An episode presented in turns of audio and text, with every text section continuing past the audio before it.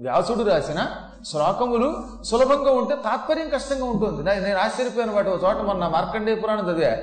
ఎంత బాగుంటాయో అందులో శ్లోకాలు వ్యాసుడివి.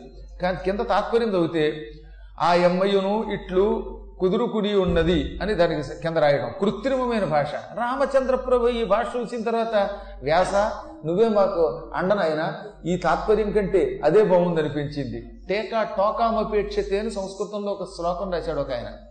ఒక ఆయన శ్లోకం రాశాట దానికి అర్థం కోసం టీకా రాశాట ఒక టీకా అంటే అంటే స్వల్ప వ్యాఖ్యానం చిన్న చిన్న పదాలకి అర్థాలు రాయడం. ఆ టీకాను చదవడానికి ఇంకో టోకా రాయాల్సి వచ్చింది ఎందుకంటే శ్లోకమే తెలియక. అంటే టీకాయే భయంకరంగా ఉందన్నమాట. ఉదాహరణకు అందులో ఎక్కడైనా మార్కండేయుడు అని ఉందనుకోండి. మార్కండేయుడని పేరు గల ఒకనొక బొమ్మచారి గలడు అంటాడు వాడు. మార్కండేయుడని ఒక ఋషి ఉన్నాడని చెప్పేసి వదిలిపోయేదానికి. ఇక అక్కడి నుంచి ఇంత చేతభారత రాస్తారనమాట అక్కడ హాయిగా సంస్కృతంలో ఏమనుంటుందో తెలిసిన? తపస్సు చేయుచుండేనని ఉంటే ఇంద్రియాతీతమైన వాంగ్ మనసు అగోచరమైన అదో రకమైన దృష్టితో అధో దృష్టితో ఊర్ధ దృష్టితో ఆయన కళ్ళు మూసుకొని ఉండను అంటాడు. ఇది దీనికి ఏం అర్థమవుతుంది? మీకు అంతకంటే తపస్సు చేశాడంటే అర్థమవుతుంది. కాబట్టి మహానుభావులు చాలామంది రాసే తాత్పర్యముల కంటే పరమపూజ్యుడు వ్యాసుడు స్పష్టంగా రాసిన శ్లోకాలు గొప్పవి. వ్యాసుని శ్లోకాలు చదవడానికి ఎక్కువ కష్టపడక్కర్లా. మీరు చూస్తున్నారు కదా రోజును. భారత శ్లోకాలు వింటున్నారు భాగవత శ్లోకాలు వింటున్నారు. హాయిగా నారాయణం నమస్కృత్య అంటే నారాయణుడికి నమస్కరించి అని అర్థమైపోవట్లా మీకు? అంత గొప్ప భాష వ్యాసునికి ఎలా వచ్చింది? కేవలం విష్ణుమూర్తి అవ్వడం వల్ల వచ్చింది. కారణజన్ముడు అవ్వడం వల్ల వచ్చింది. ఆ మహానుభావుడికి వాళ్ళు మనందరం కూడా భక్తితో శ్రద్ధతో నమస్కారం చేసుకుందాం మన అదృష్టవశాత్తు పీఠంలో కూడా బాగా అలంకారం చేశారు.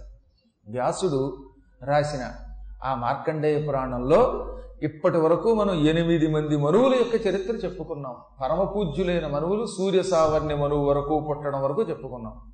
అందులో సప్తశతి యొక్క మహామహిమని చాలా వివరించాడు ఆయన.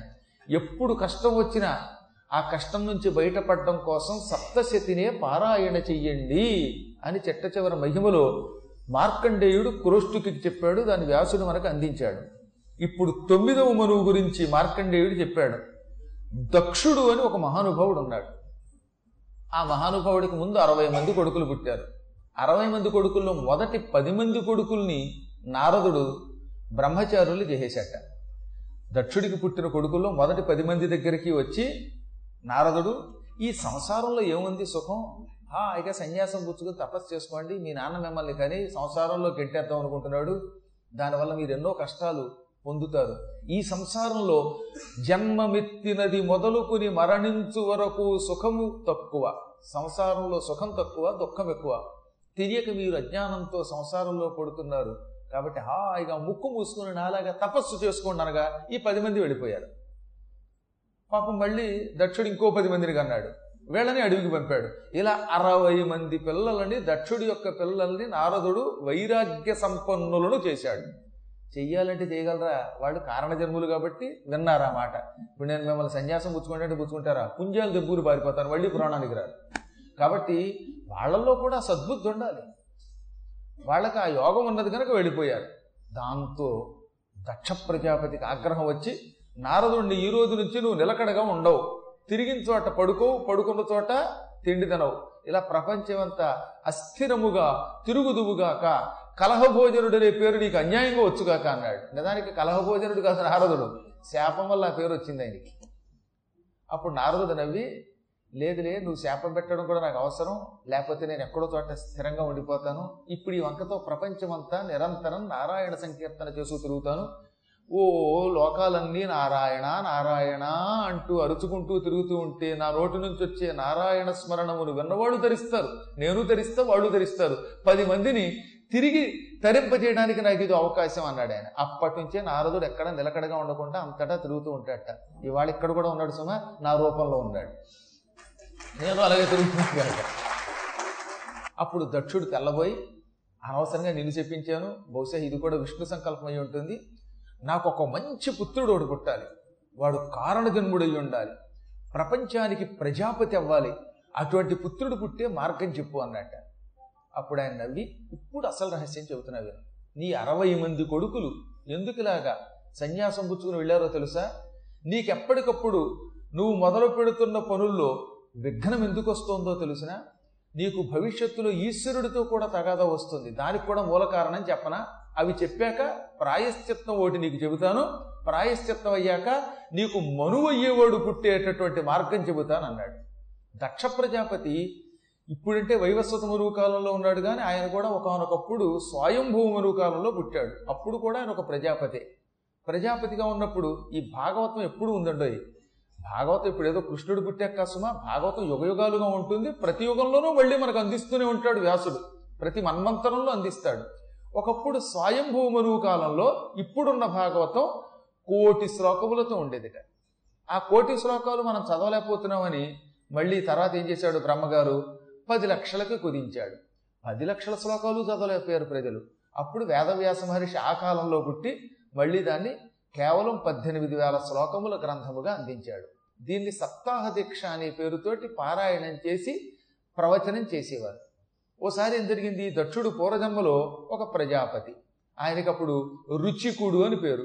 ఈ రుచిక ప్రజాపతి భాగవత సప్తాహం జరుగుతుంటే నేను కూడా దీక్షా కంకణం వేసుకుని పురాణం వింటాను అని ఐసర మధ్యాన్ని చేతికి కంకణం వేయించుకున్నాడు. ఈ దీక్షా కంకణం వేయించుకున్న దగ్గర నుంచి కఠోర నియమములు పాటించకపోతే వాడు భ్రష్టుడు అవుతాట కంకణం లేకుండా విన్నవాడు పొరపాటు చేస్తే నష్టం లేదు. ఉత్తినే శ్రవణం ఇప్పుడు మీరు శ్రవణం చేస్తారు మీకేమీ దోషం ఉండదు. మీరు ఆలస్యంగా వచ్చినా లేకపోతే ఏదన్నా తిండి తినేసి వచ్చినా దోషం ఉండదు. ఒక్కసారి దీక్షా కంకణ ధారణ చేస్తే మాత్రం కఠోర నియమములతో ఉండాలండి. వేళకోళం కాదు. నియమాలు తెప్పాడా ఇక వాడికి వచ్చే నష్టం అంతా ఇంత కాదు. భాగవతంలో నియమాలు ఉల్లంఘిస్తే పిశాచి జన్మలు ఎత్తుతారట. ఎన్ని జన్ చెప్పాడు తెలుసా మీకు? భాగవతానికి కంకణం వేసుకుని బ్రహ్మచర్య దీక్ష విడిచిపెట్టాట ఒకడు. నూరు జన్మలు నపూంసకుడే పుట్టాట. ఒక్కరోజు బ్రహ్మచర్య దీక్ష విడిచిపెడితే. అందుకనే దీక్షా కంకణ ధారణ చెయ్యాలి అంటే కొన్ని నియమాలు కఠోరంగా పెట్టుకోవాలి. అలా పెట్టుకున్నప్పుడే మనం బాగుపడతాం. దానివల్ల లాభమే. కానీ కంకణ ధారణ చేశాక నియమాలు పాటించలేనప్పుడు ఎందుకు? నేను ఉల్లిపాయ తినకుండా ఉండలేను మాంసం తినకుండా ఉండలేను ఇంటికి వెళ్ళి మంచం మీద పడుకోకుండా ఉండలేను అన్నప్పుడు దీక్ష కంకణ ధారణ ఎవడు చేయమన్నాడు చెప్పండి అప్పుడు? హాయిగా వచ్చేసి తినేసి వెళ్ళిపోవచ్చుగా అట్ను తట్టే పులిహోర తినేసిపోవచ్చుగా? అలా కాదనమాట కంకణ ధారణ చేస్తే మాత్రం నియమం పాటించకపోతే ఎంత ప్రమాదమో ఈ కథ ద్వారా తెలుస్తుంది మనకు. పూర్వం దక్షుడు ఒక ప్రజాపతిగా ఉన్నప్పుడు భాగవత సప్తాహ కాలంలో దీక్షా కంకణ ధారణ చేసి రాత్రికి యాగశాలలోనే పడుకోవాలి ఆ కంకణ ధారణ ఇంటికి పోయి మంచం మీద పడుకున్నట్ట ఇప్పుడు రేపు ఎప్పుడైనా మీరు భాగవతం జరుగుతున్నప్పుడు ఇక్కడే పడుకోవాలి. మీరు ఇళ్ళకి పోయి పడుకుంటే దీక్షా కంకణం అనరది. ఖచ్చితంగా హాల్లో పడుకోవాలి. ఇక్కడ ఆ ప్రవచనం చేసేవాడి కంటే ముందు రావాలి. ఆలస్యంగా రాకూడదు. ఆయన లేచి వెళ్ళాక వెళ్ళాలి. ఇవి కంకణ ధారణ చేస్తే కంకణ ధారణ చేయనివాడికి ఏముంది? ఎలా అయినా వచ్చి అక్కడైనా ఎక్కడైనా కూర్చొని వినొచ్చు. మేము ఈ స్థానంలో కూర్చున్నప్పుడు నియమములు ఇలా కఠోరంగా చెప్పవలసిందే చెప్పకపోతే మా తప్పు అవుతుంది. ఎందుకు చెప్తానంటే మేము కూడా భాగవత సప్తాహాలు చేస్తూ ఉంటాం కదా క్షేత్రాల్లో. క్షేత్రములలో ఒకసారి దీక్షా కంకణం చేశాక అక్కడ ఎలాగో తీర్థయాత్రే కాబట్టి ఎవరు ఇళ్ళకి వెళ్ళే అవకాశం లేదు. ఇప్పుడు మేము నైమిషారణ్యంలోనూ ఏ రాజస్థాన్లోని పుష్కరమో లేకపోతే బృందావనంలో చేసామనుకోండి బృందావనంలో అందరూ అక్కడే ఉంటారు హాల్లోనే. అక్కడే పడుకుంటారు ఆ రూముల్లోనే ఉంటారు. కానీ ఇలా ఇప్పుడు మీరు రేపు గుంటూరులో చేస్తున్నారు. మీరు రాత్రికి వెళ్ళకపోయి పడుకుంటే దీక్షా కంకణ ధారణ చేస్తే అది ఎంత దోషమో తెలుసా? ఇక్కడే ఎక్కడో ఒక చోట ఒక హాల్లో పడుకోవాలి. అందరికంటే ముందు రావాలి మీరు. ఏది? పురాణం చెప్పేవారి కంటే ఆయన స్వస్తి అని లేచి వెళ్ళాక అప్పుడు వీళ్ళు వెళ్ళాలి. ఈయన లేవగానే మీరు పొలం లేచిపోయారు అనుకోండి ఇవన్నీ నియమోల్లంఘన అవుతాయి ఆహార నియమాలు పాటించాలి. వాళ్ళు పెట్టింది తప్ప నువ్వు ఇంటి దగ్గర మళ్ళీ ఇంకొక పదార్థం ముట్టుకోకూడదు. ఏ వేళకోణమా మరి? కొన్నింటి విషయాల్లో అలా చెప్పారు. మళ్ళీ తక్కిన పురాణములకి ఇంత నియమం ఉండదు. ఒక్క భాగవతములకే ఉంటుంది. ఎందుకంటే భాగవతం ముక్తి గ్రంథం. భాగవతం అంటే ఇటు దేవి భాగవతం మరియు శ్రీకృష్ణ చరిత్ర ఉన్న భాగవతం. ఇటు రెండింటికి కలిపి భాగవతం అని పేరు. భాగవతమునకున్న అనుకున్న నియమములు అంత గొప్పవి. భోజనము ఇలాంటివి చెయ్యొచ్చు. కానీ ఆ భోజనం మళ్ళీ నియమబద్ధంగా ఇక్కడ వండబడింది చేయాలట ఆ కాలంలో నూనె వాడకుండా ఉండాలట. నేతితో తయారు చేసిన పదార్థం తినాలట. ఓరి నాయనో ఎన్నున్నాయనుకున్నారు మరి నియమాలంటే? ఆ నియమాలు ఉల్లంఘించి పాపం దక్ష ప్రజాపతి రుచికుడనే పేరుతో ఉన్న కాలంలో ఇంటికి వెళ్ళి మంచం మీద పడుకోవడం వల్ల ఈ కాలంలో గమన విరోధం అంటే గురువు గారి కంటే ముందు వెళ్ళిపోవడం వల్ల ఆ దోషంతో ఆయన కొంతకాలం పాటు నరకానికి పోయాడు. ఆ నరకం అయ్యాక మళ్ళీ భూలోకంలో పుట్టాడు. ఆ తర్వాత కొంతకాలం శివోపాసన చేశాడు. ఈశ్వర కటాక్షం వల్ల ఈశ్వరుడి యొక్క అనుగ్రహం ఉంటే ఎన్ని పాపాలైనా పోతాయి కనుక ఇప్పుడు ప్రజాపతి అయ్యాడు. శివుడు ఎంత గొప్పవాడంటే ఎన్ని దోషములు చేసినా భక్తితో శ్రద్ధతో అభిషేకం చేసి పూజించినటువంటి వాడికి రుద్రుడి యొక్క అభిషేకం చేయటం వల్ల ఆ రుద్రాభిషేకాన్ని తీర్థంగా తీసుకోవటం వల్ల శివుడు సంతోషించి నాయన నువ్వు ఒకనొకప్పుడు విష్ణువుకి చేసిన అపచారాన్ని నేను తొలగిస్తున్నాను. శివద్రోహం చేసిన వాడికి విష్ణువు కటాక్షం ఉంటుంది. విష్ణువు అటువంటి వాడి పాపాన్ని తొలగిస్తాడు. విష్ణు ద్రోహం చేసిన వాడిని మళ్ళీ శివుడు అనుగ్రహిస్తాడు. మేమిద్దరం అలా పెట్టుకున్నాం. నువ్వు ఒకప్పుడు భాగవత ద్రోహం చేశావు. ఆ పాప ప్రాయశ్చిత్తానికి నన్ను పూజించావు. నీకు ఆ పాపం పోయింది. నువ్వు దక్ష ప్రజాపతి అవుతావు దక్షుడి అవుతావు సామర్థ్యం కలిగిన వాడు అవుతావు శివుడంతటి వాడికి మామగారు అవుతావు అని ప్రశంసించి దక్షుణ్ణి ప్రజాపతిని చేశాడు. మొత్తం మీద అపచార దోషం భాగవతాపచార దోషం పోగొట్టుకున్నాడు. ఆయన